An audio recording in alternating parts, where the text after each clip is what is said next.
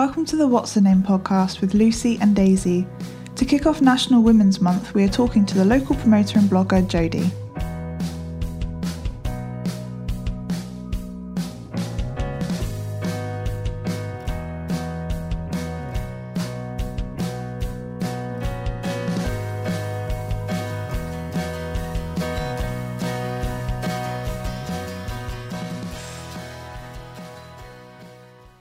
So, if you'd just like to introduce yourself and what you do.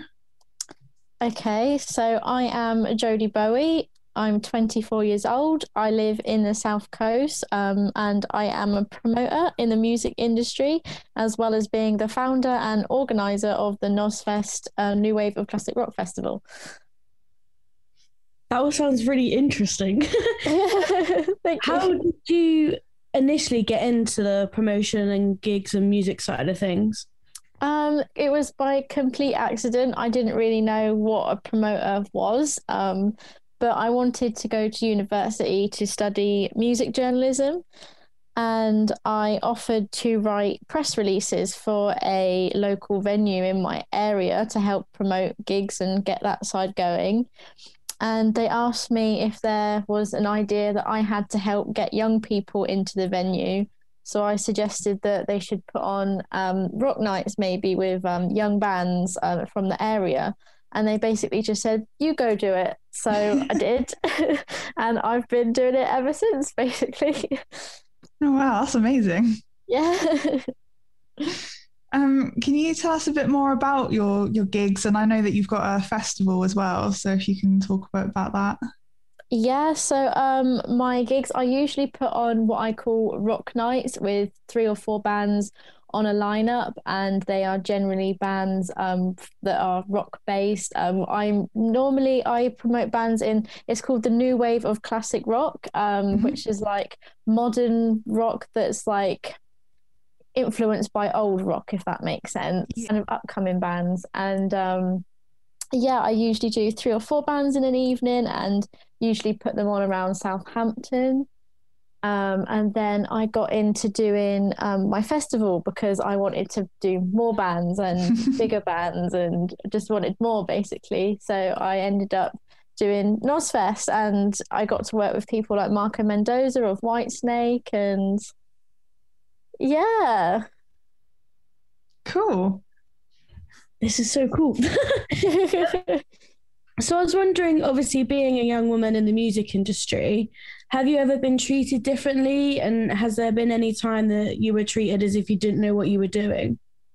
Um, yes, um, I have been spoken down to um, quite a few times by either bands themselves or owners of venues. Um, I've also been refused to be paid for like work that I've done um, because you know they probably think I'm stupid or you know young and naive because you know I'm quite young as well as being a girl. Um, and most promoters are usually in like 45 and kind of like they're men. so being like my age and also a girl, I think that does, you know, give people they think that I'm silly. Does that make sense? Yeah, definitely.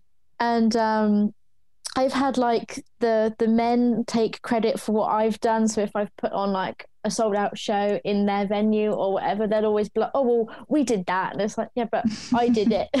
I did Yeah. that." But they they don't like they don't like it when a girl's better than them. If you know what I mean? Mm-hmm. And I have been like, I've had like instances where like bands have like almost threatened me over like trivial things. Like I've asked them to do something and then they sort of back you into like literally I've been backed into a corner like by bands and been they've been like, Oh, you can't tell us how to do this, you're this, you're like you don't know what you're doing, we're right, you're wrong. And you're like, Oh God, I'm I'm small, I'm a girl.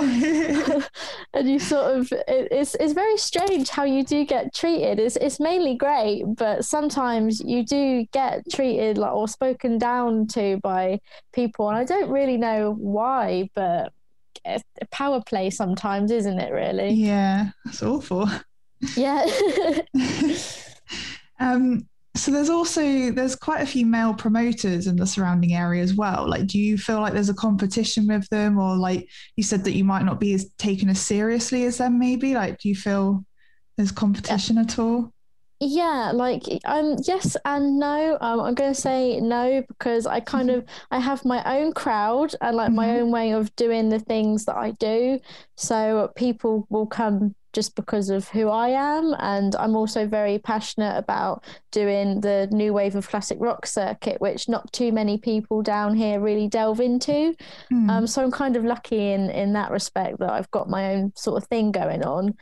Um, but also yes, because I can see them trying to copy what I'm doing because what I'm doing is going well.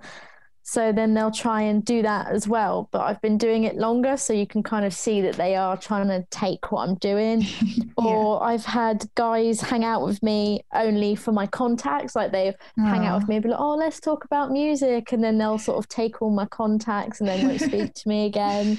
And you're like, oh, that's unfair.